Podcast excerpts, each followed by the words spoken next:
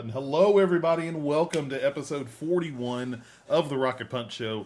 I'm one of your hosts, the man behind the the desk, the screen here, Cameron. Um, and uh, as always, we've got the Dark Lord of Hype himself, Mr. Darth Turner, aka Seth. Seth, what's up, sir? It's it's it feels like E3 just came and went a little bit, in like in a certain way. You know what I'm saying?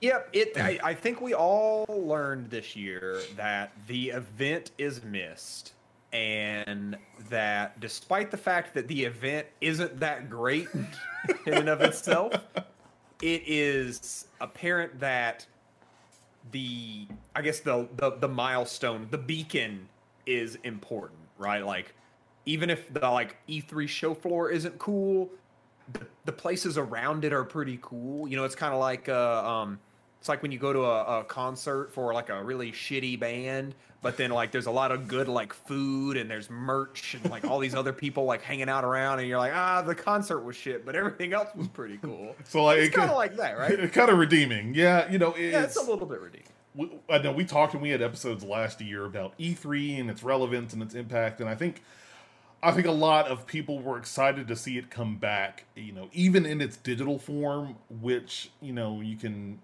everyone's going to have thoughts on how that worked out for them in the long run. I think the bigger the big test is going to be next year when, you know, all things willing, it's going to go back to a physical, you know, I, I don't think they're going to stay digital can moving forward, but going back to the LA Convention Center and going back to yeah. physical and like having people come in, it's definitely going to go there. But then also seeing what their plan is for this digital, the digital part of that, because I, I'm really, I don't think we'll know immediately. It may be a while, but I'm really curious about how the digital side went for E3 and if they can see that value, if there is enough push for that to say, okay, you know what? we actually had a lot more engagement and viewership with people online. Let's also do the online portion as well. Um, and I think that'll get us more viewers, more attendees, and stuff. And you know, and it's you know, I'll even uh, there's a lot of I don't know, there's a lot of factors in that, and if they're going to do that or not, I, I would be curious to see. Uh, yeah, it's I, I I agree as far as like focus and excitement. The the the show is important, right? Like I really feel like mm. the show is important. However, I don't think it is wise to say like, oh, next year we're going back to normal because I have always said this about E3. E3 is by nature a very excluding. It's like uh, it's very exclusive, and I mean that not in like the, ooh, it's very exclusive. Who gets to go? But like, uh, less than like 0.0001 percent of the world's gaming population actually gets to go to that, right? So, yeah.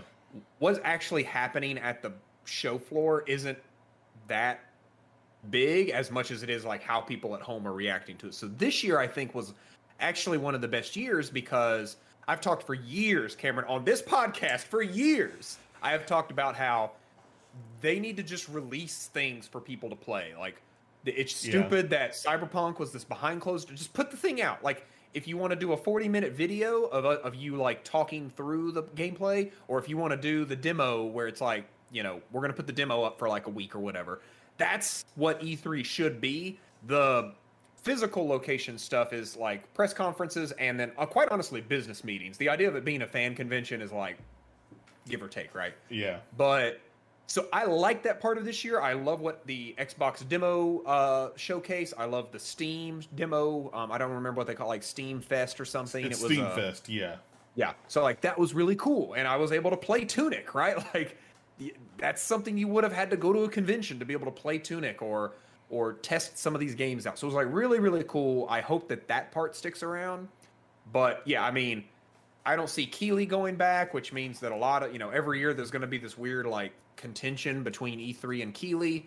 But if Keighley continues to like focus on really great digital experiences and E3 is like, oh, we're going to back off the digital stuff and go back to the showroom, you know, the, the show floor stuff, then yeah, I think most people are gonna like be more excited for Keighley stuff because that's what most people can actually consume, right? And yeah. at this point, Keighley can get the big guns. We've learned this year he can get the big guns. Yes, so, yes, he definitely I'm can. Excited.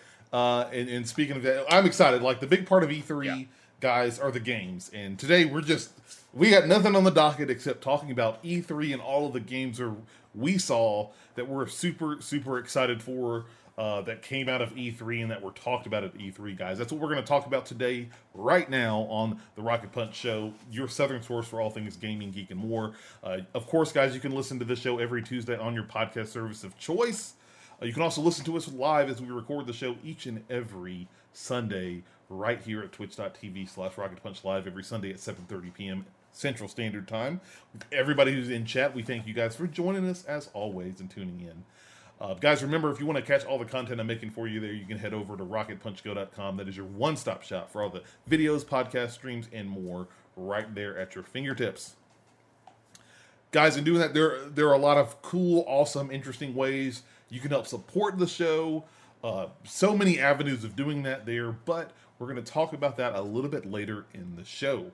For now, let's talk E3 finally. No more dilly dallying, no more d- distractions. We're going to talk about some E3 guys.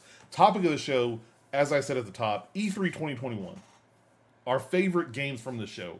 You know, I I, I, I talked to Seth about this before mm-hmm. uh, the show. Like it, I was listening to all my podcasts and just gauging the gaming hemisphere through E3 week. Everybody's always very excited, but like near the end, eventually when you hear your people talk about E3, I just we talked about this last year, Seth, and like you honestly, it's been coming to this point where we just you know who won E3, who had the best conference, blah blah blah. It's it is to the point for me where it's just gotten droll, and I think it really it takes away from what E3 and is about and should be about and kind of what we've tried we've kind of inadvertently said but apparently sometimes flip-flop on it is about the games. That's what we're that's what E3 is about and all the conferences were great. You can, you know, everybody's going to like one conference better than the other especially because you know, but it boils down to what games were shown there um, and I was just like, you know what? We're not gonna we're not gonna talk about who won E3 and who had the best conference.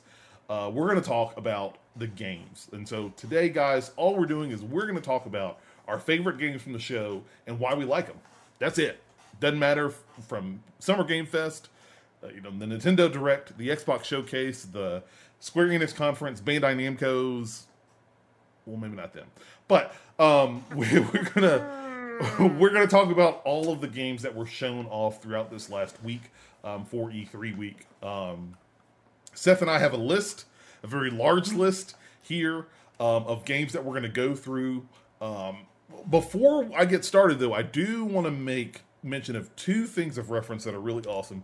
For people who have not had the chance, um, there's two links that we're going to be referencing. Number one is the E3 recap uh, I actually had um, some people on Twitter send this my way, but this is an awesome website that basically takes all of the trailers, every game that was announced, and all of like the gameplay reveals or the demos or whatnot that were shown that are on YouTube.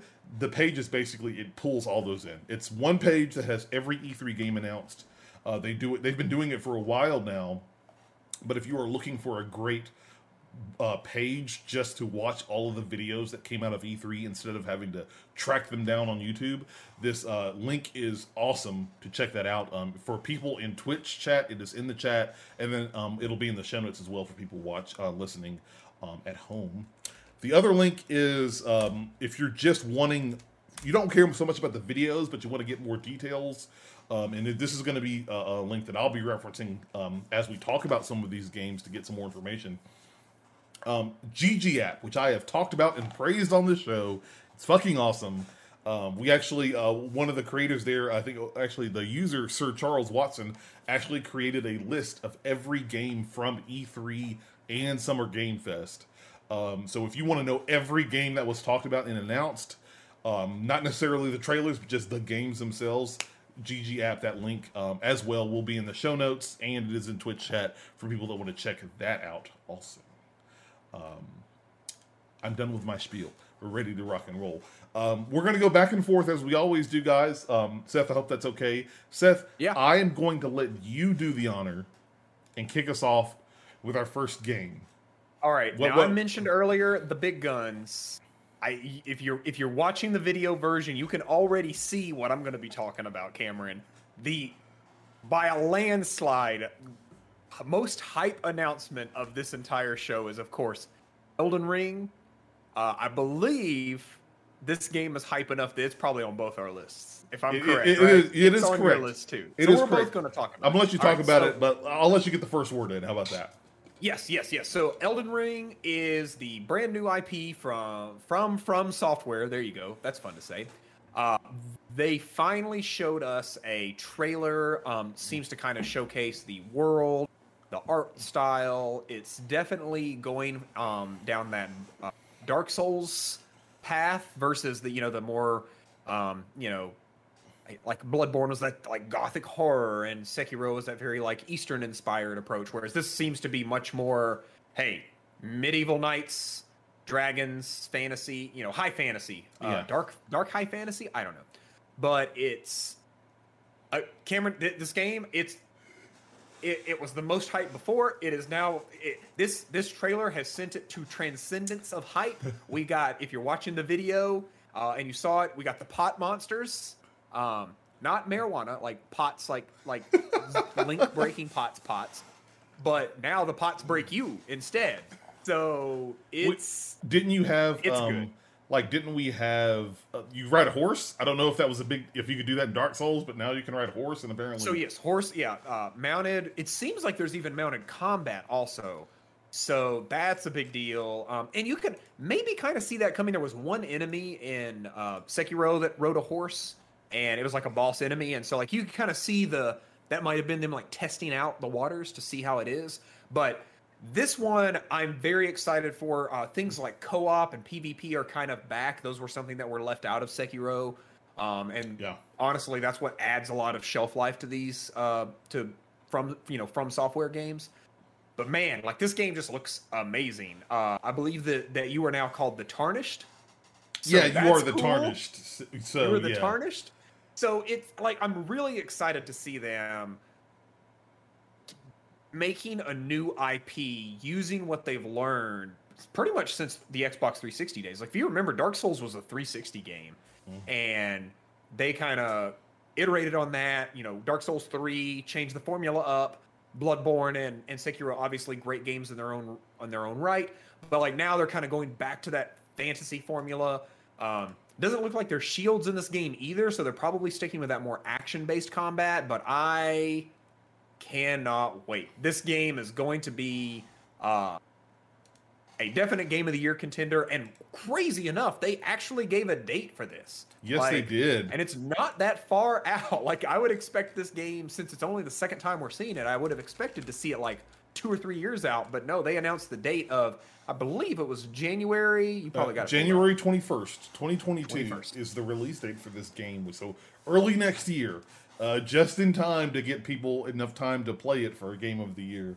Uh, Exactly three months after I get married. So that's it. There you go. That's Bandai Namco's wedding present to you. Um, Exactly. no, I think a lot of people were hoping and wanting to see something. I think they they showed. Oh, thank you, Mugskiller, for the follow. Welcome. Um, Welcome. I think a lot of people were it, wanting to see more. You know, it's been two years. We saw, I think, the reveal of this was at the Game Awards 2019, if memory serves right. Um, and people Well, were no, just no, no. This was at Xbox. This was at the Xbox E3 event. when it was revealed. I thought it was. I thought Keighley had it at the Game Awards. Oh, too. you may be right. It may have been like a. Yeah, you're right. You're right. Um, because that's how basically that that's why everybody was excited about Summer Game Fest because they expected that Keighley would have like the deets on Elden Ring, which of course he did. He saved it to the end. But no, I, Yeah. I don't. If you've listened to the show long enough, you you know that like Seth knows my history with these Soulsborne games, and I think the more I get to play them, you know, since he like, hey, hey, Cameron, play Bloodborne. Everybody's doing it, um, and then you're like, okay, I'll try it out here, and then playing Bloodborne a little bit to now, you know, jumping into Sekiro, which I love that game, and then getting I have Dark Souls on for PlayStation Five and um, going through that, and that has been a whole lot of fun. And now, like, I remember, I remember years ago, Seth, where it's like Soulsborne games, just like I just don't get it. I'm like, okay, sure. And now I watched the Elden Ring trailer and I'm like, all right, I get it. I'm in. I'm sold. Yeah. like I'm ready to go. Yeah. Um, I'm Yeah. really excited to um, get a chance to play Elden Ring. Um, that, like you said, that's on my list too. I think both of us. It, it's it's something that's very very exciting to see and just I feel like we got a lot more, which is one of those things you want to see in E3. I think we got a lot more than we expected. I think a lot of people expected like, oh, maybe we'll get like, you know, an in-game trailer and this will come out late next year or 2023, something to that effect. But no, it's gameplay trailer, actual in-game. Here's a release date. It's early next year. Bam, boom, bam. E- Everything you'd want from an E3 reveal. Elden Ring nailed it. Uh, I think. I honestly think this was the big game this year. If you know, if I unless you could disagree, Seth, I would give Elden Ring the Rocket Punch game of the show. Uh, Yeah, Rocket know, Punch E3 game of the Elden show. Ring, Uh, I mean, Elden Ring won uh, most anticipated game at Game Awards last year. I do think that From Software games have a very strong core audience, but they have been growing their audience ever so, uh, or not even ever so slightly. Like every single year, it seems to grow and grow. Sekiro was Game of the Year a winner the year it came out. Um, it's just From is is they are just delivering every time they release a game. It is just an absolute banger, and this really feels like the culmination of everything they've been working toward. Right, Dark Souls has been this cloud for them, where like people you know want the Dark Souls style game. They you know collaborated with George R. R. Martin on the story, so there's like this cool fantasy element, and we, coming from him, we know it's not just going to be you know, the Knights of Light will defeat the Dark Knights of Darkness. You know, it's like it's going to be something unique and cool. And although it is kind of like just another Dark Souls, because it's like, oh, you're the, uh, the well, crap. What was the what was it? What were they called again? What's the new the new thing? The Tarnished. The tarnish. That's it. You're So it's like, oh, you're not ashen. You're the tarnish now. But it's, I, I can't wait, man. I can't wait. This is going to be a strong game of the year contender for next year. Uh, it is also going to probably be a game that if I don't know if they've talked much about like cross console, like I don't know if it's going to be a PS4 game and PS5 game, but if this is a next gen only game, this is a game that will drive, I would say probably drive more console sales than anything else if it's next gen only. Like, I I think it's coming to previous gen consoles. okay. So in that case, it's probably not a Um, thing, but- Let me double check. Yeah, it's coming to previous gen. Okay, okay. So would- i- if it was exclusive to next gen, this would definitely be. You would see the the the graph is already pretty much a, a cliff, but you would see it Well, go. Again, because of co- the COVID nineteen and the tech shortages, I really think you know, and I think especially from some of the stuff we've seen the last couple of weeks, I don't expect to see like pure exclusives in mass until probably twenty twenty three. Once stock stabilizes and people are ab- actually able to get these new consoles, like without having to smash F5 on their keyboard every waking moment of their day. I don't know. Yeah, Um, I I have some I have some like spicy takes on that. I think that there are more gamers than ever before because people are like, oh, you can't get the consoles, you can't get the consoles. The consoles are selling faster than the PS4 version, like the, the beginning of last generation. So like people are getting consoles. There's just more people wanting consoles. So like. The supply is not really different than it was back then. It's just demand is so much higher because gaming has basically tripled since 2013. So, Yeah. anyways, I digress. That's we're getting into data. This isn't about data. This is about games. And the game that I wanted the most data on, Cameron, was the I would probably say one of the biggest blunders of last year's E3 timeframe. Uh, definitely needed to show up uh, strong for Xbox, and that is Halo Infinite. Um, finally came oh, back Okay, okay. finally came back. Uh, we got to see some multiplayer finally. We got to see some more campaign information. And uh, Cameron, I'm gonna actually bounce this over to you first because I have hashtag thoughts, Okay. but I want to hear kind of what your perspective is from a, um, you know, like just kind of what you've you know of Halo Infinite, where Halo is right now. Like, where's your where's your barometer on this? How are you feeling about Halo right now after seeing this footage? Exci- I'm excited for Halo Infinite. Um, I'm back, we're showing the multiplayer trailer right now. Um, it looks like classic, fun multiplayer. I'm really excited. Again, if you listen to the show in any extended amount of time, you understand also that I'm a big campaign person, and I'm more likely to play the campaign than the multiplayer in mass. So the um, campaign, of course, looked great to me. Um, I wasn't. I did not have any large expectations for the game. I knew and expected them to show this game off. It had been a literal, like, basically a year since they even talked about this game uh, from yeah. the last Xbox showcase last summer, and they've basically been radio silent. And uh, the, the game the game looks great. It looks fun. It looks like it looks like classic Halo. We had a lot of people that, um, at least the general thermometry that I'm getting off the internet is that people were really excited about what they saw and they liked the multiplayer stuff. Because uh, even then, we hadn't seen any multiplayer for Halo, even from the Xbox showcase last year. And so to see it playing out like this is Halo. This is fun. This is exactly what I'm looking for. Um, I'm, I, I have no expectations for this. I just know that I'm a big Halo fan. It's one of those properties that I love for Microsoft and love from 343 and you know Bungie when they were doing it back in the day. And so I'm just really excited to um, get a chance to play the game. Um, I don't. I think. I feel when we talked about this last year, it was you know the big thing like oh we've got you know, oh, they've got a lot of pressure on them to make this a big thing. You know, oh my God, it's it's got a hit right out of the gate here.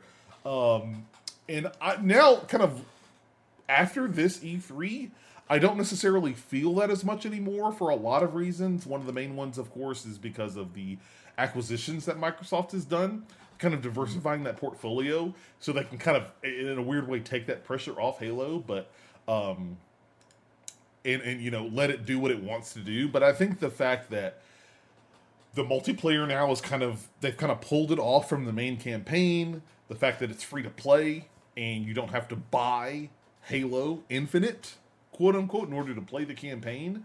I think is going to be a really huge boon. I think this game is going. I think it's one of my predictions from this earlier this year. This is going to be one like one of the best selling games of the year. Um, I don't know how I have to figure out how Game Pass works into that. But uh, the, the, fact the fact of the matter is is that I think that I felt like there wasn't a lot as much pressure on Halo Infinite as there was last year, and I think people are really excited for Halo Infinite, and I think they're just everybody's just kind of like mellowing out their expectations and they're waiting for it to release later this year, which I think the date for this is 11 Ooh, do we have a date for no, this? They they did not give a date. So that was one of the things that stood out about this is that there is no exact date. Okay. I have a pretty good theory as to why that might be the case. Ooh, but um, we'll get to that. We'll get to that. So, uh, sorry, I didn't mean to cut you off. No, you're good. I'm done. I'm done. You're done. Okay, okay. what other thoughts you have on it? So I've got thoughts. I've got good thoughts. I've got not so good thoughts. So okay. the thing that stood out most to me, I think, is that I agree with what you were saying in that like they really went all in on multiplayer. They showed what multiplayer looked like, and I think they did a really great job of showing people how exciting this multiplayer is going to be. I think they're finally going to hit their stride on that balance between like, uh, should it have sprint? Should it not have sprint? Should it have powers? Should it not have powers? And I think that they finally 343 has finally kind of figured out like what people are looking for from Halo multiplayer and mm-hmm. I think they're building it into this. Uh, the trajectory I see Halo Infinite following is very similar to what um, what happened with Modern Warfare and Warzone. Uh, so if you remember, Warzone launched alongside Call of Duty Modern Warfare, right? Yep. It may not have been like day and date, but like it was kind of shortly after Modern Warfare, shortly before it. I don't remember, but yeah. Then people loved Modern Warfare, great Call of Duty game, but it's going to suffer from the same thing that all Call of Duty suffer from is next year when the next one comes out, it's going to kind of fall off. But everything changed because Warzone was here, right? It was the second lane that they had open for Call of Duty fans to stay in all year round, right? And and I'm not using Warzone because I'm like they're going to make a battle royale. No, not happening. But what it does is it allows people to have a free way to be engaged with that one of the biggest shooters in the industry, right? So mm-hmm. Halo having a free to play multiplayer component that is that is going to be Halo. That is Halo. Like that free to play multiplayer, that is Halo. Halo Infinite, the campaign, is going to be that, you know, that release of uh, story content that drives Master Chief's story forward. And it's going to be something that people jump in and they play for maybe a couple weeks, and then you know it's going to fall out of of discussion, right? But multiplayer will stay in the discussion. Esports will most likely pop up around it. It will be something where you find out about seasons, and each season they're going to have a different game. You know, it's that that's going to be what Halo Yeah. is, and I think that's a really strong case because if you look at what Warzone did for Call of Duty, uh, Cameron, have you heard about a Call of Duty announcement coming up? They usually announced it before E3, right? They haven't this That's year true. because they know that a they know that most people are actually just excited about Warzone. So a Warzone announcement is more important to Call of Duty than like the new Call of Duty game is. And that's maybe a controversial opinion, but that's the case. But also, if you're going to announce a new Call of Duty video game, why not do it to Warzone, which is literally your entire audience captivated, right? That's where Do you get kind everybody of on. So everybody's there, and so I see, especially with this idea of like Halo Infinite being like an evolving story, like I could easily see there being some kind of event that happens in Halo Infinite multiplayer, like the sky turns red and there's like the Pillar of Autumn or whatever is like here, and there's like some time space shit or whatever, and then like the next story expansion is there's a wormhole that's opened up and like Pillar of Autumn is back. Halo, you know, and like they could do that, right? That's that's possible, but all this to say, when they did switch over to the campaign stuff, I was shocked that they didn't actually show what the game looked like. They showed a story Oh. trailer, they showed a cinematic that showed Master Chief doing some Master Chief things, right? Like he Yeah. was moving through through space, being respectful to the dead bodies of the Marines. But they didn't actually show any combat like gameplay on the ring. They didn't show anything that was criticized from last year, right? So that kind of stood out to me as like, oh, okay, so we're yeah, we're just not going to show that. That makes sense. Um, and then that coupled with the lack of a date, I feel like the single player is going to be one of those things that comes together. You think you think there you think do you think oh man I'm repeating myself. Do you think that it's going to be something along the lines of like the multiplayer comes out in the fall and maybe the campaign part gets delayed? Is that what you're No, no, no, no. I'm saying that the multiplayer comes out and people love it, and the campaign comes out and it might be good. it's. Oh wow. I think the multiplayer is going to be really good and very polished. I don't know. Oh, I like at this point. I don't. After the fact that they didn't show it at all, I if they if they don't show anything else between now and the game's release, then I'm like, man, that may not be great. Uh, however, I do think there's two things I think, Cameron. So one, I think that when you look at this holiday, you've got Battlefield, you've got a, there's going to be a new Call of Duty, yeah, and obviously. you've got Halo. You've got Halo coming in, right? Mhm. Uh, and that's on top of the overly crowded market with Warzone, Apex. There's still like FPSs are very crowded right now, and so another component to this lack of a date, I think, is uh, Microsoft is is this is not a shot. This is the truth. They're playing the Sony handbook of like, let's let them go first. Let's let Call of Duty give a date. Let's let Battlefield give a date. Their dates will probably be a, a week from each other, so we're gonna pick a week away from those to put our thing out. Because what you don't want to do is announce that Halo is coming out November 10th, right? And then Call of Duty is coming out November 12th. Because then you're dead in the water. Yeah. So I think that that the days of like announcing your game, especially for a game like this that's very high profile and it has to succeed, they're going to go last because there's no disadvantage to going last on date announcements. You people are already hyped for it, they're ready for it. Wait to see what your competitors are going to do and then put yours out you know with some breathing room, right? Like you can't Yeah. give too much breathing room, but like um, the way Game Pass works is you really you could put it out in December and it's going to do fine for the holidays. Because again, the the goal isn't necessarily to sell the boxes. The goal is to get subscribers to Game Pass, right? So that kind of leads me into one other thing, and I won't talk too long on this, but um, man, who's going to spend sixty dollars on just the campaign? I'm really, I think this is more of like a proof of like, okay, Cameron will. I will admit, Cameron will. I'll do it. I'll do it. I, it's it's getting to the point now where I it I, I just don't know how much longer it's gonna be viable to keep putting things in boxes and selling them for 60 70 bucks like it sony will do it forever because they that's what they do they've cornered that market but with the fact that like multiplayer is free to play I just I really don't know like and that kind of goes hand in hand with like I'm not sure about campaign yet. Like I'm so excited to play campaign, but man, they didn't show it. Well, that doesn't and, you know we don't we don't have a date, so we don't know what the cost is going to be. I know there have been examples yeah. in the past of uh, them selling the camp like I think Call of Duty even like breaking apart the campaign for like 30 or 40 dollars even for the campaign yeah. or you just get 60 and get the whole experience but that is a different test case in and of itself because that it was before Warzone. But yeah, that being said, you know, I wouldn't be shocked to say, you know, oh, Halo Infinite is thirty or forty dollars physically in the store, and then you know when people ask about multiplayer, they just say, oh, it's free to play. Just go online and boom, there it is.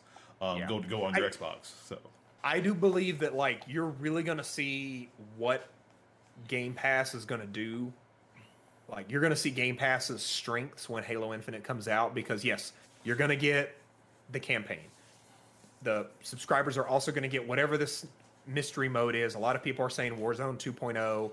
Um, not to be confused with Call of Duty Warzone, but yeah, some kind of like real big team battle, something that you know ties in that's part of the paid experience, right? That's not yeah. on that free to play multiplayer train, and then the multiplayer stuff. But with things like Game Pass perks, I could easily see them Cameron, I want you to know here's how you get Game Pass subscribers for your Call of Duty or for your uh, Halo multiplayer. Uh, Mjolnir 7 armor, Master Chief's armor is available as a Game Pass perk for the month it comes out only.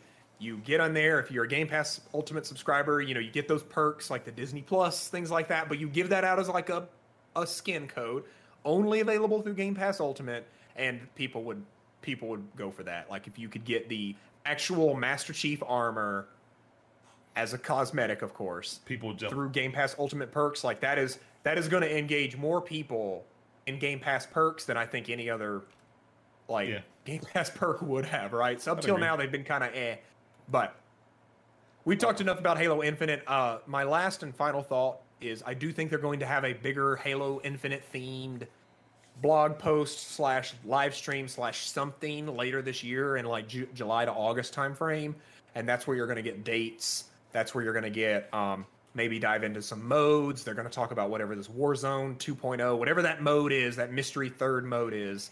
Yeah, um, I, I, I think that's going to come later, and so that's when I feel like we can really dive in and talk about like Halo Infinite and like what we really think. But right now, what they've shown looks great. Multiplayer, can't wait to get my hands on it, and the fact that it's free. Okay, it's going to do great. Oh, okay. I'm talking about some of the other games. I know yeah, we, we overlap on some of these. Let's jump in here. I, am I'm, I'm going to talk about the next couple. So you take a breather. Okay. Um, okay. The next game I want to talk about was I think this was announced a while back as well, and I, I guess it missed my radar because I completely forgot about this or didn't know about it. But um, this little game called Somerville. Um, it is uh, giving a few details here. Somerville uh, in the wake of catastrophe, catastrophe, you must find the means to make your family whole again. Somerville is a sci-fi adventure grounded in the inti- intimate repercussions of large-scale conflict. Um, this game looks really good. I, you know, I think we both agreed got a lot of um, oh, what's the game? Inside vibes from it, yep. but it looked like more of a like you know you're you're the dad in this family and you're kind of exploring this world that is being taken over by alien invasions and you're trying to get the rest of your family you've got your trusty puppo and then you get your your wife and then you get your little child who like the the child looks like a an infant like maybe in that screen there like the way he's walking like maybe a year or two old and like yeah. I'm curious how the dynamics in the game is going to play on that. Um, and and what's funny, eh, I'm actually looking on um, their their Wikipedia page. Uh, it's upcoming by the indie studio Jumpship, who's creating this yep. game. Uh, the the studio's co-founder Dino Patti previously co-founded Playdead and worked on Limbo and Inside. So hmm, yeah, some connections there. But some remember a couple years back that uh, basically the co-founders of Playdead like broke up because of some conflict. Oh, that is right. This is where the, basically this you co-creator right. made their own studio. So that's why you got the. That's why it smells like it, right? It looks like it. So that is a good call. I did not think about that one, but no, I'm I'm super excited for Somerville. I know Seth, it's on your list as well as one thing to yep. um, check and look out for. Like Somerville looks great. It's going to be coming. Yeah, I will. I'm going to let you keep track of which games we talk about that are coming to Game Pass because I did. I didn't track them all. Is basically everything in that list. Well, here's a simple formula for you, Cameron. Was it in the Xbox show? If yes, was it Far Cry, Battlefield, or Diablo? If it was not one of those three games and it was in the Xbox show, it's coming to Game, Game Pass. Pass. there you go. That's the formula. Um, but Somerville, check. I'm very excited yep. for that. The next game Oh boy. Dude, I was out of my chair. Out of my chair when this slide, that slide right there, ah! right the the the lucky the lucky wink. I can't remember what her power is called. What is it, yeah, Lucky I, Star or something? Something like lucky that. Stars? God, it's been yeah. so long. The Advance Wars One Plus Two reboot camp is coming to Nintendo Switch. So excited for this! I think actually Will and I did like some video series on the original Advance Wars. Mm-hmm. Oh my god, this game so much fun. Put so many hours into the game, and now basically this is a complete re or remaster, or I guess it's remake. It's 3D, so I would say remake of the um, Advance Wars and Advance Wars Two. Um, coming to Nintendo Switch in one nice little package here. Um, if look, this is look, I I, I I implore people. I have a plea. I need everyone, even if you're not going to play the game. I need you to buy the game because if enough people buy this game, maybe it will show Nintendo that they need to make a new entry into the series because I would very much like that. Thank you very much. Like yes. Advance, it's yes. coming out December second. It's oh my god, all the tactical RPG gameplay it, going through with your tanks and your equipment. It's so much fun. Um, boost of nostalgia when I saw that come across mm-hmm. the screen on the Nintendo Direct there. I'm very excited to um, get a chance to play and goof off and Advance Wars once again. Uh, any thought? Any other thoughts? So. I what I have two things. One, the fact that this is the first two games makes me very excited because I see a future where like if this does well enough, that they could go back and make like Advance Wars 3 and kind of like continue the Orange Star, you know, like continue that approach because Advance Wars went in a very like uh more like war story, very anime art style. So it went in a different direction. Um, not to yeah. say all those games were bad, but but some of them were not great. So I these first two games are classics. The stories are great. The combat is solid. I hope that you know. I hope it includes all the like the custom map building, the fact that you can play online. There was so much in Advance Wars One and Two. It's wild the amount of like replayable content. But on top of that, this is done by uh, WayForward, who are the creators of Shantae. So oh, that's okay. yes, that's who's who Nintendo has partnered with on this. So you get this. Um, if you've ever played a Shantae game, you know what I'm talking about. But the action way, like the action poses, right? Like Shantae games have this like nothing is still, even though it's like a flat image. Everything's moving, and it feels so lifelike and cartoonish and fun. I think it's really going to help this game stand out as because that original art style is kind of childish, but it's also really, really good. It's yeah. just such a. I like. I love the updates to the art style there and kind of the yep. 3D looking aspect to it. It was really nice. Yep, yep. It's gonna be good. So, those first four, Cameron, we are aligned on. Yes. Because we're on the same wavelength in a lot of ways. but uh, but I think at this point our our list diverges, right? I think we have there are uh, there are maybe one or two more kind of similar beats, but for the most part, yeah, most definitely like this is where we start breaking off and we start having our own thoughts on different games here. So we're let's bounce back and forth, Seth. I'm gonna hand the baton back to you. Hit us with to me. the um your your next two. We'll do two at a time. Okay, two at a time. All right. So my next op, my next entry and list of games I'm excited for from E3. This was another one I was out of my chair. As soon as they showed it, I was cheering. It's back, baby. It's back. And that is Metroid Dread. This is the first 2D Metroid we have gotten since Metroid Fusion on the Game Boy Advance. It was. I think it is just such a cool surprise. Like, I really, when I saw Metroid was coming up, I was like, all right, here we go, Prime 4. This is it and then to see that like nope they're not even talking about prime. They you know they said hey it's still in development and it's working but we are focused on this game 2d metroid uh, really seems to be uh, a very like cat and mouse kind of vibe to it. One of those games kind of like resident evil 2 and um, parts of 8 did where it's like you're being hunted by an invincible enemy right? Like a mr x yeah. kind of thing. So um, the gameplay looks phenomenal I, it's I, I just can't wait like I watched a little bit of this in Treehouse, but immediately, like within about two minutes, turned it off because oh really? I just playing a Metroid 2D game is just such a like magical experience. Like if you've played, you know, and what's weird is this is a continuation of the story. So it's like you have the first Metroid, then you have Metroid 2, which uh, they ported to Game Boy or 3DS, sorry. Uh, then of course like Super Metroid is Metroid 3.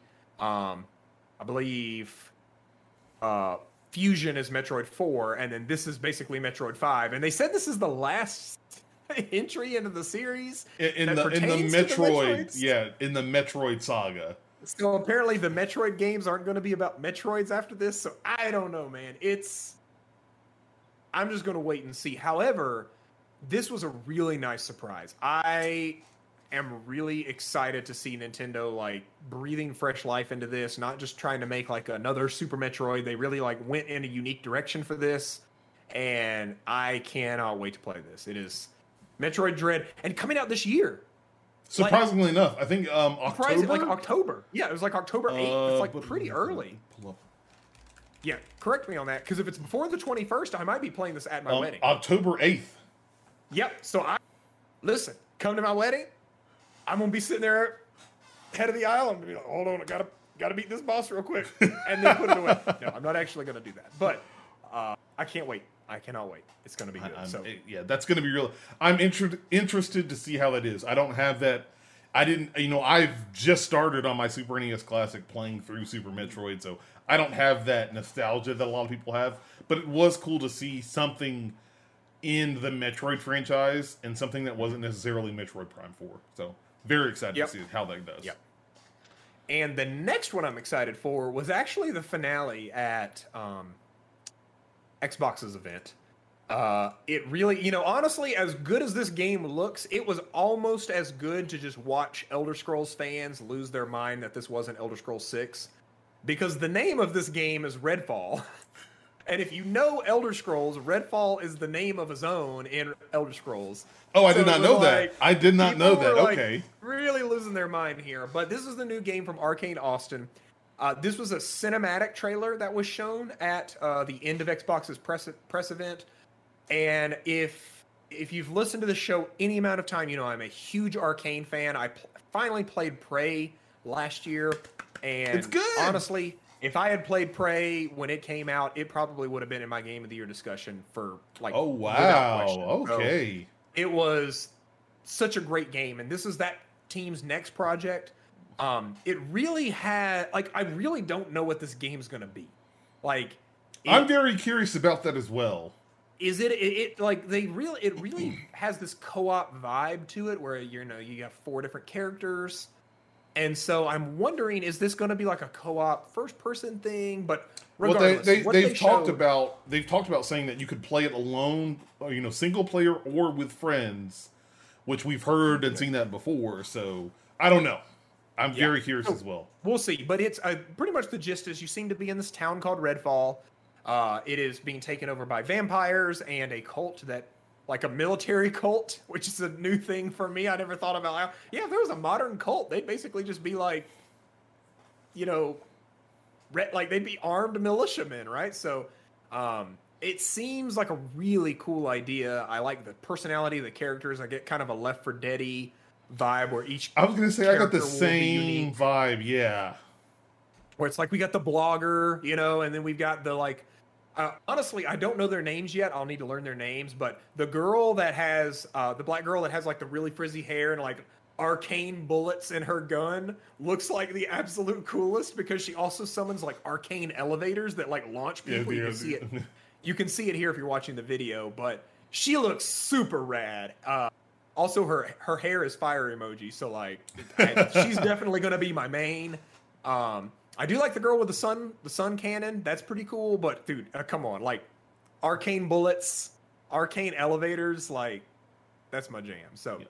Uh, super excited for Redfall, though I don't know what it is. This is this is me channeling pure hype energy. I don't know if this game is going to be good or not, but the pedigree is there. The team is great, and uh, boy, let me tell you what, Cameron. If uh, can you imagine if that Bethesda acquisition was before Deathloop, and both Deathloop and that game were Xbox oh, exclusives. man, it would have been if both the Arkane games could have been Xbox exclusives. It would have been a real win for Xbox. I think, especially a short-term win with Deathloop coming this year.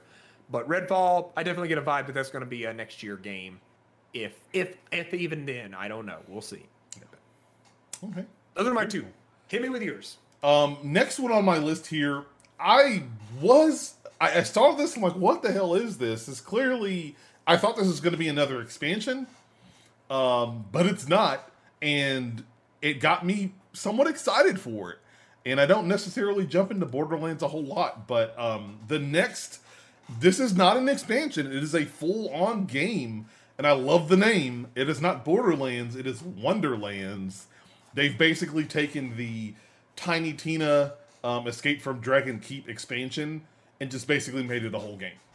And I'm very, very down for that. We are both D and D Dungeons and Dragons style fans, Seth, and so to have basically Borderlands with a Dungeons and Dragons style overlay with guns, yep. like I'm in. I'm I'm totally in. I want to see what this is about and how this is going to act. This is in the same vein as Redfall, really nothing shown, just kind of a cinematic trailer to tease the game up.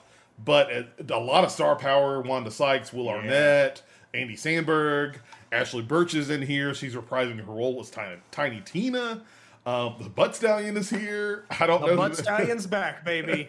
um, so I'm really, really excited to see w- more about this game, and you know, even if it's which I'm expecting it to be Wonder it's basically Borderlands in the D and D universe. Like whatever the yep. the expansion was, basically it's a full on game. They're probably expanding it and fleshing it out a whole lot more, um, which will be awesome. But still, I'm very excited to see more about this game, get more information, more details, anything yep. um, on there. Uh, early 2022 is the date that you guys all saw uh, yep. on the release date. So Yes, I uh, have a couple of thoughts. This one almost made my list of top ten. Um, okay. I don't quite know enough about it yet. Uh, I am excited to see kind of what it looks like. Um, I do agree. To this day, the best DLC ever for Borderlands was Tiny Tina's uh, Assault on Dragon Keep, I believe is what it was called. Yes. Um, where they play bunkers and badasses, and like you open the loot chest and it rolls a d20. Like it was just, it was good. It was really, really good. And I think that while Gearbox's humor is very hit or miss, when you wrap it around Dungeons and Dragons and you really honestly wrap it around, which what I think at this point is one of the funnier characters. Like Tiny Tina is a great character. I know my fiance does not like her; she's a little annoying, but I think she's very funny, and I love this idea of this like manic pixie pixie girl like being the dungeon master of this real world. Right? It's just going to be really fun to see. And yeah, this is another game that really surprises me. When you think about the tail that we had on Borderlands 3, like remember the gap between 2 and 3? Huge oh, yeah. gap. And I still don't think the 3 really has gotten to where it was supposed to have gotten because that game was supposed to have crossplay pretty soon. Like they oh, announced oh, wow, it the year it came right. out, right? We still don't and have I, that yet. Like I get that like Sony is not vibing with that, but I, I'm strongly in the camp of like just cut, you know, cut that audience out, like the let the market decide if it's really that important then people will you know it's like if sony sees that people are not buying games it'll resolve itself but that's not for us to talk about now so i'm hoping this game launches with crossplay. Heck, even cross progression. I'd buy it in two places. I'd buy it on PC and Xbox to play with two friend groups on there. But um, yeah, fantasy. You can't go wrong. It's great. D and D, love it. Oh, burp from um, water there. But, but Stallion will die after you do. They'll keep bringing it back. Don't know why. It was a funny joke. It was like a funny gag, but then it became a thing that they just keep resurrecting. And I'm like, all right, comedy necromancy at at work. That's how it right works. There, so. This next one, uh, walk. I want to walk everybody through like my thought process here. So I'm I'm watching this trailer and I'm like, okay, this is you know interesting. Like you know whatever. What what is this? I'm like, man, that art style looks familiar. And then I'm like, wait, this is this looks like a, a, a tactical RPG. Yes, I'm in. And then I'm like, but like, where have I seen this before? Then finally, by the like near the end, I'm like, wait, is this Metal Slug? And then boom, Metal Slug Tactics. Um, the next game that I am really excited for as a person who has never played ever a Metal Slug game. But if you put anything in the tactical RPG, I'm like 95% down to play it. Um, this game looks awesome. I am super excited, and you know, I got Advance Wars and I get this, and and, and basically an entire you know it's a new entry in the Metal Slug series, but it is not the traditional 2D side scroller that we've known and loved for years and years. It is a full on tactical RPG. I'm assuming those are people that you know and like favorite, you know, fan favorite characters from the yeah, Metal Slug man, series. Metal Slug characters, yeah. Okay, yeah. See, I, that shows you how little I know about Metal Slug. Yeah, yeah. But I promise you, when this game comes out, I will learn a lot more about Metal Slug because I am in for this game. Um, mm-hmm. I'm a sucker for tactical RPGs. I especially love this part in the trailer here, where like you could destroy environments and it would cause damage, and basically you kind of like work combos if you can get enemies like under bridges and stuff, and then take out the bridge. You can kind of take out multiple enemies at the same time. Um, really excited, very excited to get a chance to play this on. Um, I think it's on Nintendo Switch, uh, coming out. Ooh boy, I have to look that up. Actually, I don't think they have a date yet. Dude, oh, I I thought they had a date. Oh, they might have a date. Okay. Um, but yeah, whenever really it comes out, I'm ready. I'm ready for it. I'm. Yeah, it, it was really funny because I was watching this and I was like, "Is this a Metal Slug tactic game?" And I said that like 30 seconds before they showed the name Metal Slug Tactics, which, yeah, great name for it. That's exactly what it is, and and I and I agree. You look at Advance Wars as more of that traditional grid based, like top down grid strategy, and then this is like that Final Fantasy Tactics kind of isometric 3D grid. Uh, with you know, because like Advance Wars doesn't have like verticality or anything like that. This yeah. game does, and given that the name, the characters are named, they're probably going to be more, like you said, RPG mechanics where you're you're getting abilities, using hero powers versus Advance Wars, which is like, I have a tank, it's big and shoots people. Oh, that tank is dead. Build another. Like it's it's two different games, and man, like you you look at those games, it's just really going to be a great. There's just a great time for a lot of genres right now. PVE yeah. co-op shooters are having a, a renaissance. Tactics games, uh, honestly, I would say since Into the Breach, tactics games have been having a renaissance. But this continues that, so I'm excited. That's a good. I'm excited one. as well. Um, before we get to more games here, guys, talk about here, I want to take a quick break to let you know how you guys can support the show. Of course, guys, if you want to help out, there are a lot of free ways to do that. You can um, review us on your audio service of choice. You can also follow us on social media. I am at Rocket Punch Go. Seth over there is at Darth Turner over on Twitter. You can find us, catch us there, hang out, chat with us, goof off, have a great time there. Um, but there are ways you can go even further beyond help support the show. Uh, you could uh, consider subscribing to Twitch here. Right on Twitch, you can get access to a, a bunch of cool emotes and help support the show. Uh, you can also look at becoming a patron for only $1 a month you can head over to patreon.com slash rocket punch get a lot of cool behind the scenes stuff access to our archive of episodes from way back in the past and all sorts of crazy ones there um, as well as help support the show and help support the content i'm making for you here at rocket punch there um, especially want to give a shout out to some of our people supporting us over at rocket punch over on patreon that is uh, Joci m julian p Steven s adam c and of course all of our Patreon, eh, all of our producers, our Twitch subs. Jesus, I can't read. All of our Twitch subs. um, over um, supporting us on Twitch as well. We thank you guys so much for continuing to support Rocket Punch and what I'm doing here for you guys. So thank you very much. So definitely, if you want to help support the show, you can do any of those things to help check it out and uh, help us keep the show and all the cool content I make going for you guys. That's it. See, that's a, that was an easy break. We're gonna, we're, we're, let's jump back. Let's get back in here. Listen, now that you've got the exclusive instructions on how to join the cool kids table, Mm-hmm. let's dive back into the games. Which Let's the go. next game? So I think it's back to me, right? Two, It is back to you. From me. It's All back right. to you. Next one's up for me. Uh, two of the these next two games are pretty far out, uh, figuratively and literally. that was So, good. uh, I like that. the That first good. one is, uh, to me, one of the most anticipated announcements that I have as a huge fan of Bethesda games. Uh, Starfield. We finally saw something about Starfield. Was it gameplay? Absolutely not. But we got um, some in-game footage built in Creation Engine 2 that shows off what we can kind of expect from a visual standpoint as far as Starfield is concerned, and also from a almost like a mindset or d- art direction standpoint. Yeah. Um, it is looking good, Cameron. It is looking real good. If you. I, Bethesda's in a weird spot. They are in a weird spot, and they are kind of in a similar spot where Halo is, where like they haven't had a great couple of years, and so people are. I think the popular opinion is maybe a little down on them. However, I think that Starfield is. Uh, happy Father's Day to you, Rutu, in chat. Thank you for uh, thank you for sharing that. Um, Thank you. but- yes.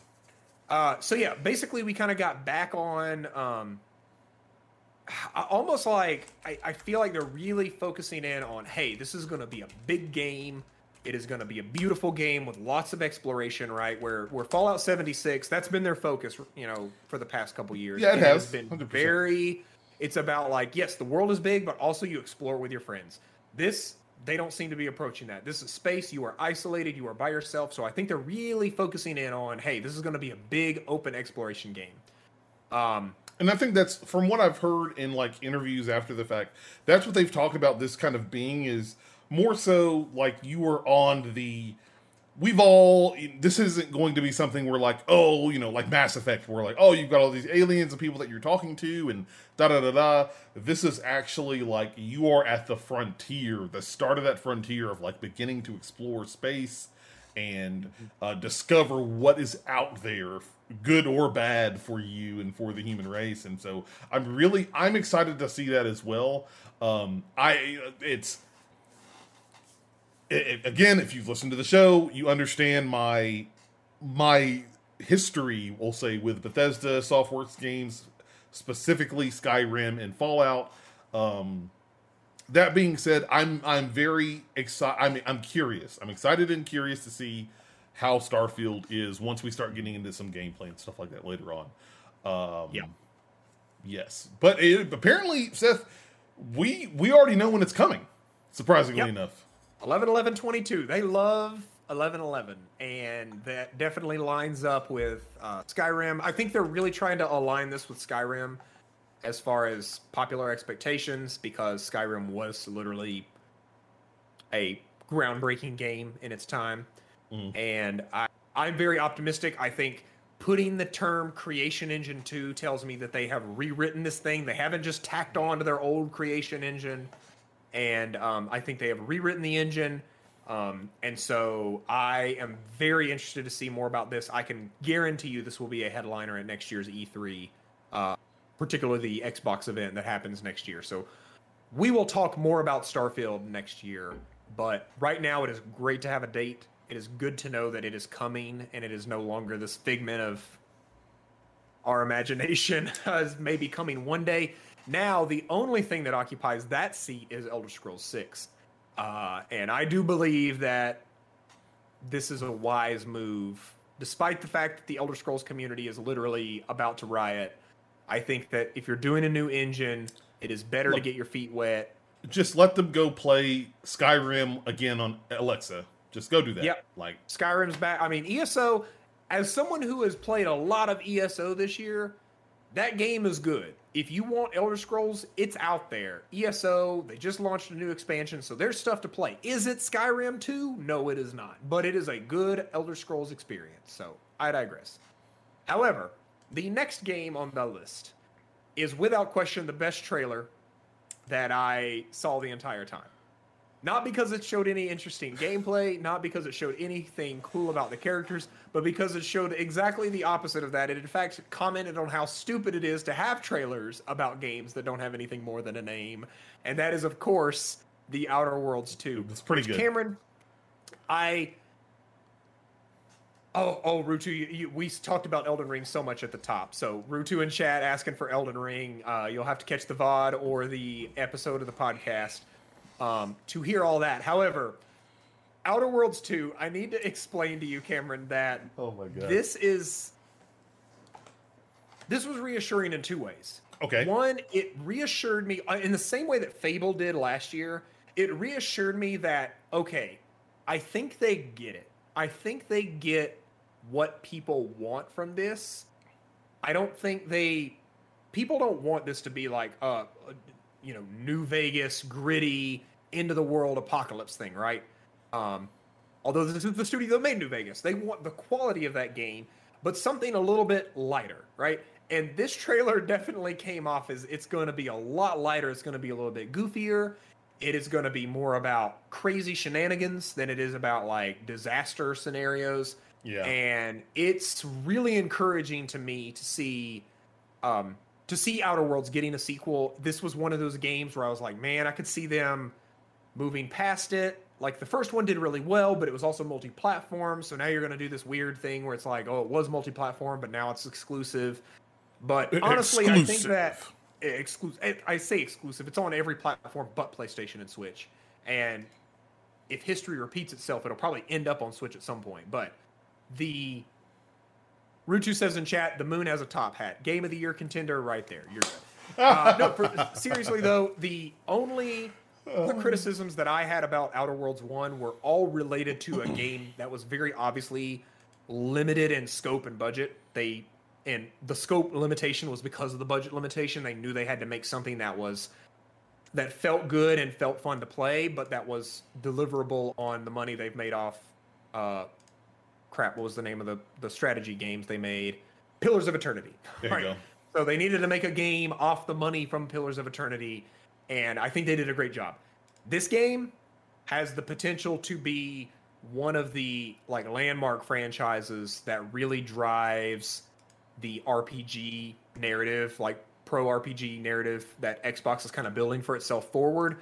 And honestly, Cameron, if this game does well and delivers on people's expectations, it frees Bethesda up to stop trying to make those games because you can tell Bethesda has been trying to kind of move in different directions. They're maybe not a huge fan of the like branching, mega branching narrative with all these different factions and whatnot. That You kind of can tell that like Bethesda's more about like building really awesome worlds and then letting you explore and learn about the worlds Whereas this game is very much like factions. It is who are you going to side with and how are you going to spec your character to live in this world. So we don't know anything about this game. If you've seen the trailer, you know that the whole joke in the trailer is that like we don't know anything about this game until unless except for the title, which is Outer Worlds 2.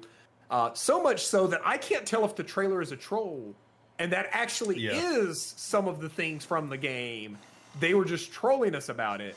We don't know. know. Well, I, I think the, the interesting interesting thing too with it, I think having uh, the Outer Worlds two and kind of the the humor in that they inject into that. I in kind of like that same Fallout style talk there. I think that that gets me excited in a in a certain way towards Starfield and the fact that maybe that allows Bethesda, like you talked about, Seth, to kind of start walking and taking Starfield in somewhat of a more serious, and I don't mean that in a bad way, but like in a more serious tone than some of the you know the tongue in cheek humor that the Outer Worlds two brings. Yeah.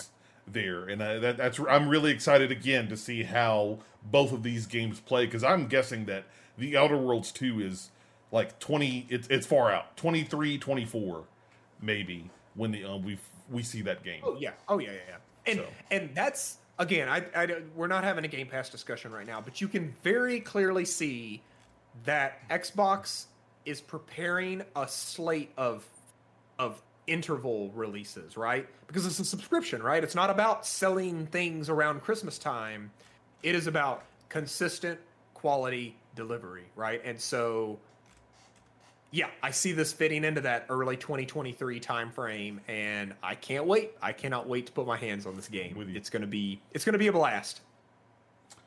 Oh. Back to you. Back to me. Okay. Next two games I've got on my list here. We've still got a oh, we've got a couple. This is exciting. We got a couple. Um, yep. Next one is a really interesting one that I was excited before, and we got to see more of this game this year. Uh, this game is called Endless Dungeon.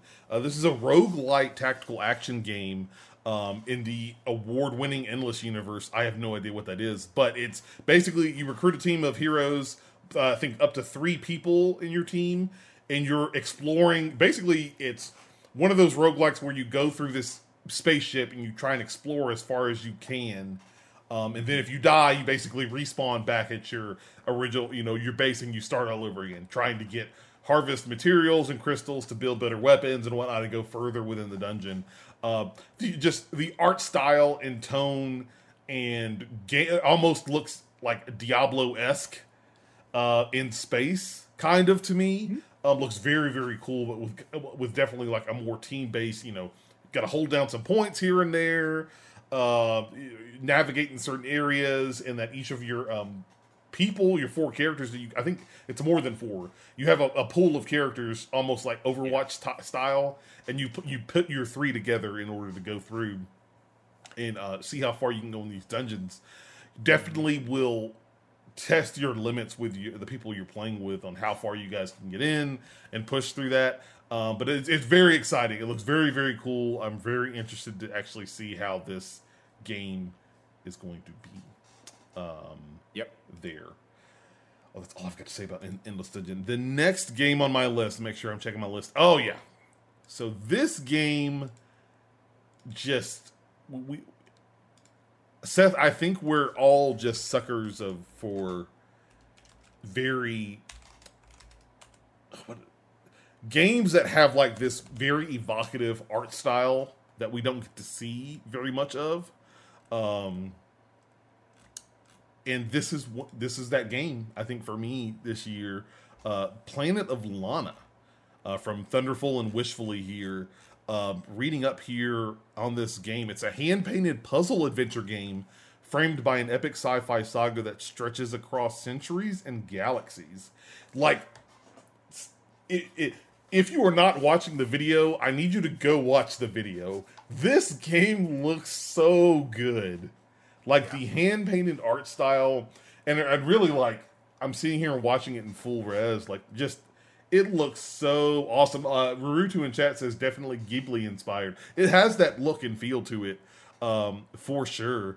Um, you basically, uh, a young girl and her loyal friend embark on a rescue mission through a colorful world full of cold machines and unfamiliar creatures. You can kind of see here um, on the footage, but like from the first time in the Xbox showcase when they showed this trailer off, and started showing the gameplay, I think this really caught a lot of people's attention. Um, this could be the net like as far as art style is concerned, the next um, oh, what is the game that's on Xbox that it's oh god, Seth help me out here with the cute No, no, no, cute little white uh creature animal thing. Oh, um, uh human fall flat. Nope, it's not that. Oh. God. Um uh Ori. What are you talking about?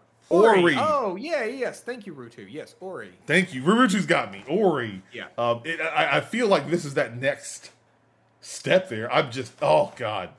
Oh look, it's the Traveler. Ooh. Destiny Ooh. prequel. No. Is is, is that is this is this how it, it connects? It's part of the Destiny world. It links in, dude. It, no, it is not. It is not. Um, but um, 2022 yeah. is when we're gonna look this game. I mean, it's. I'm I'm ready. I'm ready for that game. It looks really yep. great. It really, really does. Um, that's two for me. Seth, back to you. That's two for you. Yeah.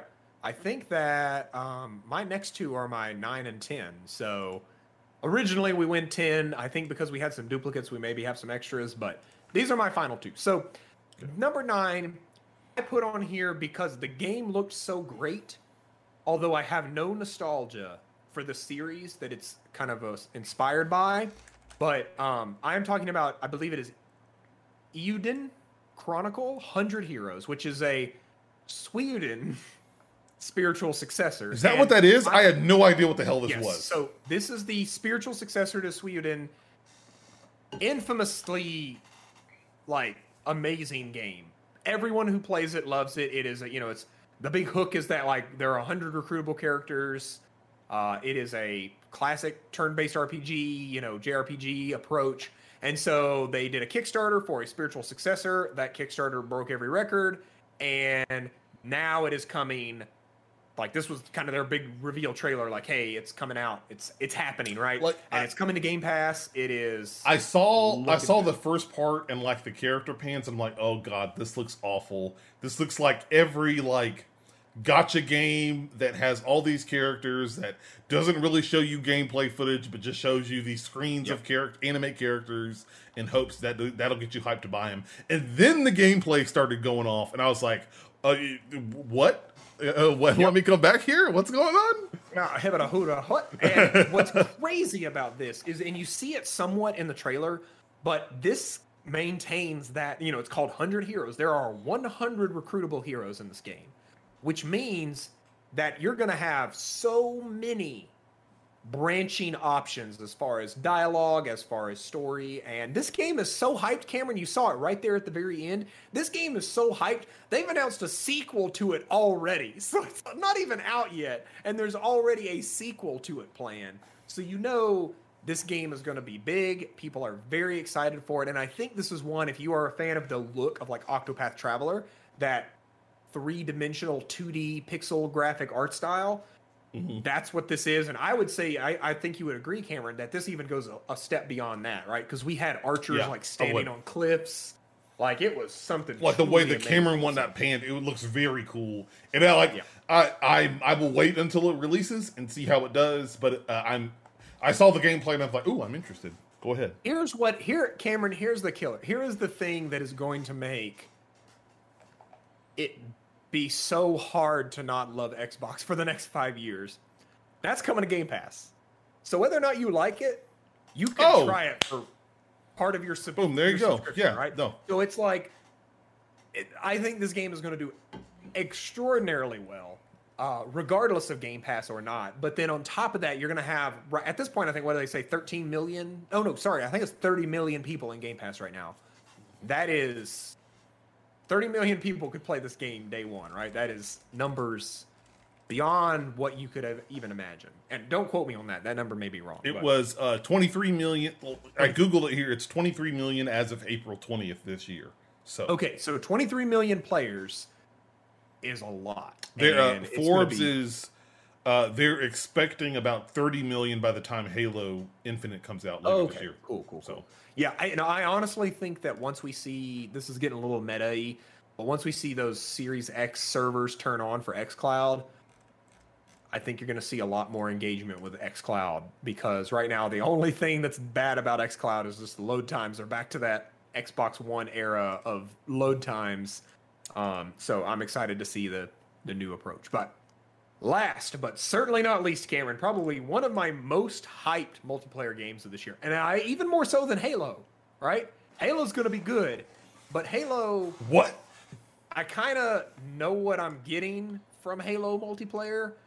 I don't really know what to expect at this point because Battlefield 2042 looks fucking insane. I can't think of another way to describe this game. It is it is so good looking. First off, second off, 128 characters or 128 players in one game on next gen consoles, or I guess current gen consoles. It is weather effect like tornadoes sucking you up, and you're just fighting in a tornado now, and like yeah, tornadoes wild. and like hurricanes and like Wing volcanoes explode. Yeah, it's wild. It's it's so and like I can tell you that Battlefield is about to, like Call of Duty has got to bring it this year because this has really got people hyped. So hyped that I don't know if you saw this, Cameron, but like Battlefield 4 has had to spin up new servers. Really? I did so not know that. People, Holy So crap. many people are playing Battlefield 4 again because that was the last like modern entry they had that they're having to spin up new servers to handle the capacity. And so it is there's a I lot of did hype. not know that. Wow. And the fact that they are, I think they're really going all in. On, you know, there's no single player on this. Say what you. I, I know you're a huge single player proponent, but I applaud them for like making a decision and like going with it. And yeah, having an approach. There's a visual style on, that gonna, is. I'm gonna be that guy. but it, but it's seventy dollars for a multiplayer only game, and I don't yep. get a campaign. Yep. This is ridiculous. I can't. Uh, how is this even possible? Okay, well, I'm, I'm, ooh, that's making me sick saying that. Exactly. but it's man, it like Battlefield. This is Battlefield's moment. Like if Battlefield, if this Battlefield is not good, I will. As someone who's been playing Battlefield since 1942, I'll say that this will probably like if this one's not good, that that might be I might just call it for Battlefield. Wow. But I don't think that's going to happen. Like when you look at what they're doing here, they're they're going back to that like idea of like the the levels evolve over time and change based on stuff you do. Like what does launching the rocket do? I don't know, but it's cool. Uh tornado. Don't know why there's a tornado in the middle of Dubai, but it's cool. Hold on, we like, got we got we got to get to we gotta get to the part everybody wants yeah, to get see. To the, yeah, get to the tornado part where like you just get sucked up and oh, now this, you're just gonna. This is the part everybody wants to see. I did not realize that this was based on an actual player. Yep. Who did this in a battlefield game? Dude, go, dude. Player, the players. This is a there's a cult around this. Really? Yep. There we go. Yeah. Oh, dude. Just look up Battlefield Trick Shot. You will be very back in pleased with what you find. So That's crazy. Yeah, it's uh, Battlefield's back, baby. It's back, and I am super excited. It is going to be a great game. I I I, I fed the hype monster a lot. I really thought this was going to come to Game Pass, um, but it does not seem to be coming to Game Pass. It is going to be its own standalone release. I expect to be seventy dollars, but I think something. I think they've said seventy dollars. Yeah, um, for probably next gen, next gen 70 for yeah, next, gen. next gen. is 70 because they're also delivering a double player count on next gen so it's not just like a one-to-one recreation like the games on next gen will be way crazier because of that. Yeah. 64 v 64 play count. That was usually only on the pc version that had that so. I'm excited. That's the last of my big hype ones. I've got um i've got a couple of extras that we may talk about yeah, I think we, if well, the host lets me. Yeah, well, we'll, we'll, we might have some time to talk about those. Well, actually, you know what? I've I've got three. I'm looking at my, the last couple that I have. I'm going to talk about three of the last few that I have. So pick one or two from yours that you really got to talk about here, and we'll let, I'll let you talk about them wrap the show. But I want to talk about three. Damn it! Actually, it might be four. Just talk about it. We're here. We're, we're going to talk about them. We're I, well, I'll do my best to be as brief as possible here, but Number one, the one I, I think. Let me look through my list here. This is I, I would have to figure out if this would be like my most anticipated game from E3. But I'm very, very happy that this game is exists. Mario plus Rabbids Sparks of Hope. Let me tell you, it, honestly, basically, this whole E3 was great for Cam because it was tactical RPG E3, mm-hmm. and I like Cameron's in, and this game, if you have not had a chance to play this game, I think you could pick it up on the cheap on the Switch now. But like, what I think what ended out is what started as like this kind of cutesy, you know, weird, you know, weird cutesy little collaboration between Ubisoft and Nintendo has now like they've seen the power of this collab, and now they're leaning even more to it and making bringing even more games to their. Uh, the original one um, was just awesome. Mario plus Rabbids Kingdom Battle is wonderful. A great tactical uh, um, RPG game. It is fun and has the Nintendo charm, but it's also very challenging and it gets very tough very quickly if you're not paying attention. This is not a game that I would necessarily tell you to give your uh, you know eight year old child uh, to play, uh, but it is. I was just so happy to see that we're getting a sequel to this game Uh, they have they haven't revealed all of the characters that are uh, a lot of them are just returning ones that they've shown right now, except for um, there's Rabbid Rosalina, which is pretty awesome. And just, like our, our, the, the reveal trailer was just awesome because she was just like sitting over like just tired and exhausted and asleep in the back corner. She's like, ah, just whatever. Okay, fine. I'll come help you guys since we're in space now. And the, the rabbits have merged with the Lumen stars from Super Mario Galaxy, and now they give you special abilities. Um, in battle, if you have a certain lumen, Rabbid lumen on you, I can't remember what they're called, but um, yes, yeah, there are still more characters that they have not announced uh, that are going to get revealed. I'm really, really um, excited. Rurutu in chat says Cam is definitely a 10 year old trapped in a grown man's body. I'm glad somebody has realized this because that's that's like 85 percent true. Um, I'm just I'm a kid that's old enough to drive and uh, and drink. So there you go. But uh, I, I Sparks of Hope is really great. I, I definitely encourage if you like tactical RPGs and you have a Switch and you have not played Mario vs. Rabbids Kingdom Battle, go play that. Go play it right now. You can get it like 10 or 20 bucks. It is a very, it's one of those hidden gems that you can find on the Switch um, that I think everyone should play. And the fact we're getting a sequel for it, thumbs up. I'm very excited for it. Um, the next one I want to talk about is uh, then I'll pass it back to you, Seth, to get your two, your next two, and then I'll do two more. Um, is one that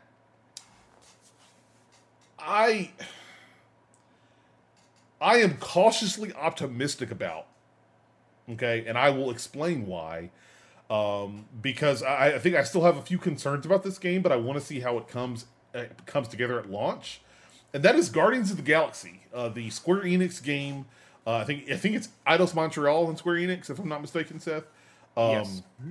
But the Marvel's Guardians of the Galaxy game, uh, I was watching the Square Enix showcase, and I was like, "Oh, oh! I've totally forgot that they announced they were working on a game in this realm." And they show it, and like the style and the character models, like, "Oh, this is pretty interesting." But then I'm watching I'm like, ah, but it looks like Marvel's Avengers, and I just I, I have a hard time going back to that game. But then them coming out and saying that this is a single player, story driven campaign got me kind of reinvigorated for this.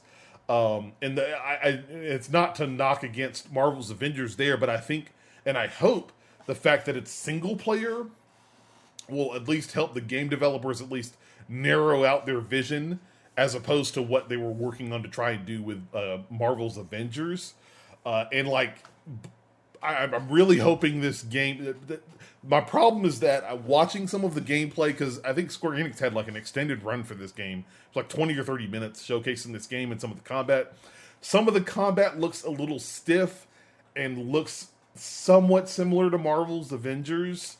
Um, this is not necessarily a bad thing, but I think one of the things that Avengers I no, didn't is. a bad uh, thing. Uh, I one thing I didn't like about it was like, and I think I talked to somebody else about this is that it just feels repetitive, and I, I'm curious to know, especially with one you're controlling Peter Quill the entire time, and you just issue out commands to your teammates, how where the diversity in that combat is, and that's really what's concerning me with the game right now. But I think honestly, I think from the style of the game and the lore they're going into and exploring the Guardians universe, um, and even like character models and how everybody looks, where it's still, you know, everybody complained like, oh, the Marvel characters aren't don't look like the Marvel characters, and these don't look like the Marvel characters to a certain extent, but like I think they have their own style and flair that more trends towards the comic books, which is really cool.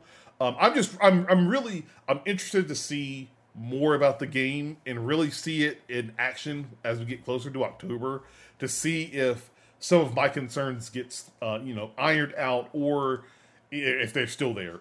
I'm on the fence yeah. about getting a chance to play this, but that being said, I am very excited for it. I was very, I did very much like what they showed.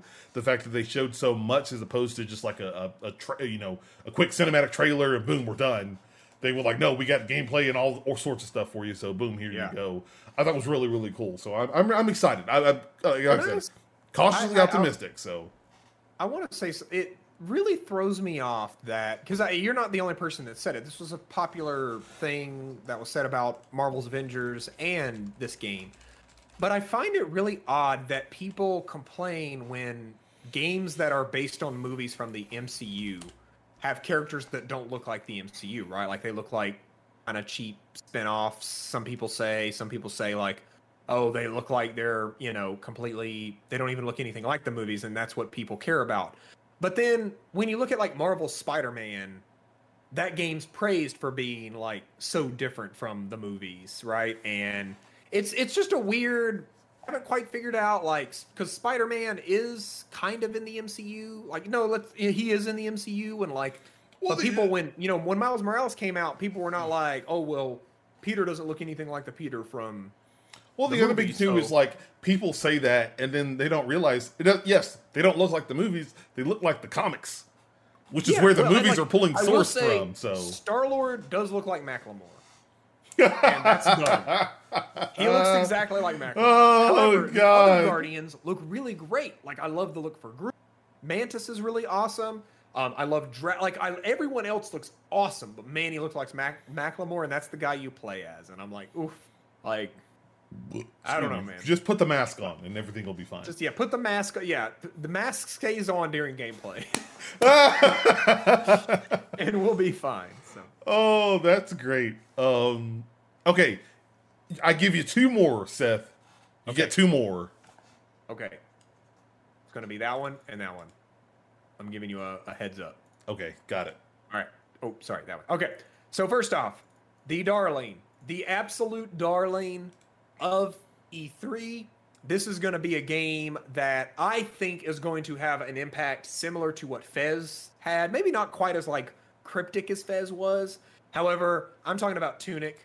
Tunic, Cameron, we've been looking at this game for years. I think it's a joke within the game press community that like when you go to E3 you just play Tunic. like it's I think it's been at the E3 for like 4 years straight. But Tunic is the weird spiritual successor to Zelda, like the original Legend of Zelda. Uh, yeah. It is also got some weird Dark Soulsy elements to it like you know stamina management and i think it even has like a, a souls like a experience component. So oh, really? um, yeah, so you see so see when he dies he drops all of his rupees so you have to kind of like get back there to get your sorry not rupees but like money or whatever. So um it's okay. if you haven't played the demo it may be too late to play it. I know that the demo is available right now on the xbox demo showcase. I have played it I played it on PC uh, about six months ago. It was a weird technical thing. Um, I at this point I, I, played through the demo on Xbox a little bit, but I just kind of want to play this game. Um, I'm ready to play it, the actual finished real game. But man, Cameron, let me just tell you, this game is going to is going to make a splash when it lands. It is. Uh, you can I've, even see if you're watching here. It's got a lot of Zelda vibes to it. Like I didn't I didn't play the I didn't play this current demo, but I did get a chance at a convention like a two years back uh, playing it, and I, everything that I enjoyed from the game is very cool, very evocative of that Zelda vibe and whatnot. So I'm with you. I'm very excited to see the finished product for this and see how it do- goes. Hundred percent. Very very fun, and I yeah I really can't wait to play it. So, all right, my last one is uh, Back 4 Blood. Uh, this is the new game from Turtle Rock, okay. creators of Left 4 Dead, and it's basically wait, sorry, I think I'm wrong on that. It is not the creators of it is not from Turtle Rock. It is from the original creators of Left 4 Dead that left. I think so, it's sorry. I think correction. it's still Turtle Rock. Is it still Turtle Rock? Yeah. Let me double check. Fact check that for me. I got you. Um, Turtle Rock Studios, yeah. Oh, it is. Okay, never mind. Sorry. I thought the Evolve thing had caused some fracture at the studio. Anyway, no. so Turtle Rock coming back. They're basically making Left 4 Dead without calling it Left 4 Dead. Um, Back 4 Blood is its name. And uh, it really made me remember why I love Left 4 Dead. The adaptive difficulty, just the like the sheer number of zombies on screen, and like the the worst part about Left 4 Dead is it just stopped, right? Like they just they they came out with Left 4 Dead 2, they ported all the maps over, and then that was kind of it. They just you know they never yep. added in new zombie types, they never added in new mechanics to the game, new weapons or anything like that. So having this game come back uh, with new special zombies, you can see if you're watching the gameplay, like the the, the swarms are back. You know they're back kind of gives me that. Uh, um, crap, what was the PlayStation game with the zombies? Uh, uh, Days Gone. Days Gone. So thank you, thank you.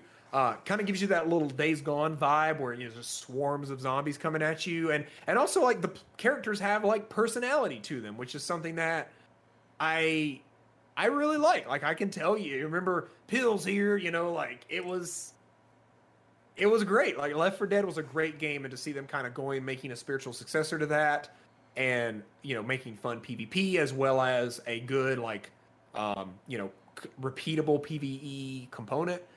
I can't wait to play this. Also, coming to Game Pass, baby. Like, mm, it is a good time to be a co-op gamer in Game Pass world because I pretty much, you know, you think you got this, you got the the new um, Darktide from the say, Vermintide like, people. Like yeah. so many good co-op PVE games coming. So, Back 4 Blood is my last one. October twelfth, it's coming out. October twelfth, coming out. Very excited. Um, okay, I've got two more, and one. Okay, yeah, I'm gonna talk about these last two. So one I'm gonna talk about here was not expecting. I still haven't beaten the first one was not expecting this at all. I was like, started watching this trailer. I'm like, what the hell's going on here? And like, what is this? Starting to, okay, I'm seeing these animals. Like, wait, is this what I think is going on? Are they going to bring this back? And um, the sequel to A Plague's Tale Innocence. Um, this is A Plague's Tale Requiem. Uh, they are getting a sequel. It's co- uh, from Focus Interactive, all those guys here. It is.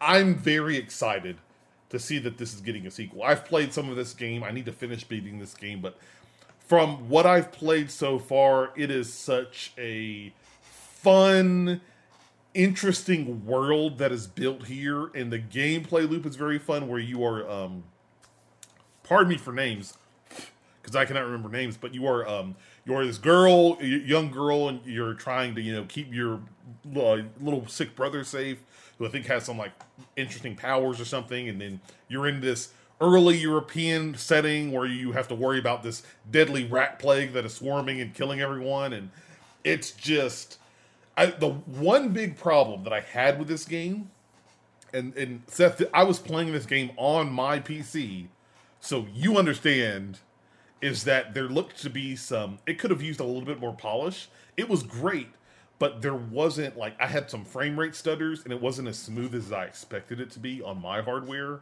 Um, and so I'm I, I'm the fact that they're getting a sequel and it's only coming to next gen systems and oh actually I think it's coming to um it's coming to all of this. No, it's coming only to next gen systems. Only next gen, yeah. And that, Switch. I think the big thing from that trailer is that like giant swarm of rats. That was always a big thing in the game, but like that swarm was way bigger than what you saw in uh, Innocence. So I do think they're really going to double down on those those those moments. So yeah, and and the fact that I, I really think they're going to take that time to build. Um, honestly, like I'll still play the game, but if they can smooth out some of the performance hikes, which I think they, I you know I, I get I cut up some slack for that because I, I think that was like their first game that they had built, and. Yeah the fact now they have that game under their belt and just iron out those performance issues. I'm really excited. This is a great story. I want to jump back in and finish playing this game. You guys should definitely check it out if you have not played it as well. But a Plague Tale Requiem, uh, thumbs up for me. Um, I I Rurutu I've not. I, I don't I don't know anything about that. I will uh, tell you this, Cameron. So a Plague's Tale Innocence is actually on my angry list which uh, of of games where I've just straight up lost progress because of technical problems. So, and it's the only ah, Xbox okay. game I've ever had this. So, my last three hours of that game did not give me any credit for it. Didn't pop achievements or anything, and I didn't realize it until I got to the end and noticed no achievements had popped. And I was like, "What's going on here?" And I backed out, and I noticed that the autosave was from three hours back. I tried to save the game, and the game crashed and then when I booted it back up, you lost three hours. It was for three hours of gameplay. So the last three hours of that game have been on my backlog, so I can actually get the achievements for it. I've got it. Hopefully, this kind of will spur me to like get back in there. But yes, be wary. It's a bit of a technical mess. Not a mess, but like a technical. It's a bit technically touchy. Yeah. So. Yeah, my last game I, I don't necessarily you don't necessarily expect to see this type of game on here, but Rocket Punch award for best looking game at E3, hands down. And it's move over, move over, uh, left for or uh, sorry, uh, Last of Us. Yeah, it's it's, it's well. eh, let's relax. Um, not even close. Um, Forza Horizon Five. Uh, this, I you know I've I've played Horizon games before, and usually I jump in and play around a little bit, tinker, and you know pull. You know I'm done. And, you know car games don't have not necessarily grabbed me. Only certain ones have in the more arcadey sense. But it's one of the reasons I like Horizon than uh, Motorsport is that this is kind of on the more arcade like style. This game looks incredible. Um, they when they uh, in the Xbox conference when they spent a lot of time talking about this game and you driving around in this lifelike, incredibly looking Mexico um, landscape. I, I'm really, I was very impressed to see what that team over at, uh, I think it's Playground uh, Games had done with this and uh, some of the in-game footage they showed. Uh, it's just, it, it's, it looks great. It looks incredible. I want to jump in. I, I, I actually want to commit myself to play a little bit more of this game um, when it comes out later this year. Um, it- yes, yes, Ruru too. My cars go vroom vroom and zoom zoom. Uh, it- especially in this game here, but like all the different games, all the different tracks, the locales, the weather, everything. Just the photogrammetry efforts that they put in in capturing Mexico for this game are just stunning. Um, and this is good. I this is you know, we all everybody knows next generation of consoles or systems or whatever, you always get your car game to showcase how that system's going to look. That's the best showcase for your system, um, hands down. And I this is going to be that game that showcases the Xbox, the power of X, for people come November. Uh, very excited to get my hands on Forza Horizon Five, play with that game, have fun. I can't wait. I'm I'm super excited for Forza. So. What a list! What an E3. That was what an E3, and there there are a bunch of games we didn't even get to talk about here that are still on our lists, um, and a whole lot more guys. But definitely everybody listening and watching in, let us know what was your guys' favorite games of E3. What did you? What were the, some of the surprises you guys loved, you liked? Let us know over on Twitter at Rocket Punch Go on Twitter at Darth Turner over on Twitter as well. We definitely want to hear from you guys and uh, tell us what you guys liked from E3 this year, or if you even liked E3 this year. Maybe you didn't like it E3, you didn't see anything that you did, that you liked. Um, let us know uh, for sure. Uh, but Seth, that's that's it. That's all we got here for episode That's our post E3 wrap. um, 43, 41 of the Rocket Punch Show here. Post E E3, E3 2021's in the books. Now we have a good idea of what we're looking forward to later on this year. Yep. Um, and then early next year as well. Um, guys, we will be back again next All right. week. We'll get back into our rather regular rhythm, giving you guys different topics and whatnot to um, covering from All the right. week's news. All right, Sony. All right, Sony. Everybody else went. It's your turn. I know you like to close. So announce your state of play this week. We'll watch it. It'll You- be great. You think they'll have one? I don't. I don't. I'm not expecting a state of play until like July at the earliest. Well, I mean, they, yeah, maybe not this week, but there will most definitely be a state of play that is a generic, like not just about one game. They're going to do a big thing to, and that's where you're going to see Final Oh, yeah. Fantasy 16. That's why you didn't see 16. Like that's you're going to see all the things from Sony. Yeah, To it's gonna be- 16. 16 is going to be at the Sony thing. So I I don't think E3's done. We haven't seen from EA yet. We haven't seen from Sony yet. I don't think we've seen all that Nintendo really has. Uh, maybe not this summer, but like I do think that you know we're gonna get some more later this year. I still am gonna all die on the hill that Wind Waker and Twilight Princess HD are coming at some point, but we'll have to wait. Wind. Waker HD will sell like hotcakes on the Switch. I will. I, I, I put it. Where does the? Where does the? Hold on. Where does the card go? Where does my? Where does it go? Does it go in the? Do I put it in? Where does it go in the Switch? Is there a slot in the Switch that you put the money, or?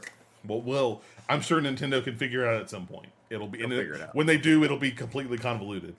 It has been a pleasure to be here with you, Mr. Cameron, on our 41st episode of not actually 41 episodes. Actually, way more episodes than that. Way when we more. the numbers. Way Um, more. It's been a pleasure, and I, I'm excited. It's going to be a good year for gaming. I am excited that we're kind of getting in the back half of the year now, and uh, it's going to be great. It's going to be a good year, man. Yes. We'll have well, a, a tease for next episode because I've already have the idea because I always do it. We're we're in June and we're going to July here, so definitely next year our next episode is going to be uh, the time to talk about the uh, mid-year progress report. What's on our game of the year check so far? What are we liking? What are we not liking from games so far in 2021? So if you want to hear more of that from us, definitely tune in next week. There, um, we'll have talk about that and a whole lot more. Um, but other than that, guys, we thank you so much for joining us here. Um, always have fun chatting and hanging out with you guys, and we appreciate you guys listening to the show and helping to make it even better and reach even more ears out there. Uh, but guys, take it easy. Hope you guys had a fun E3 and you guys saw and heard what you wanted to. Uh, good night and good game. We'll see you next week.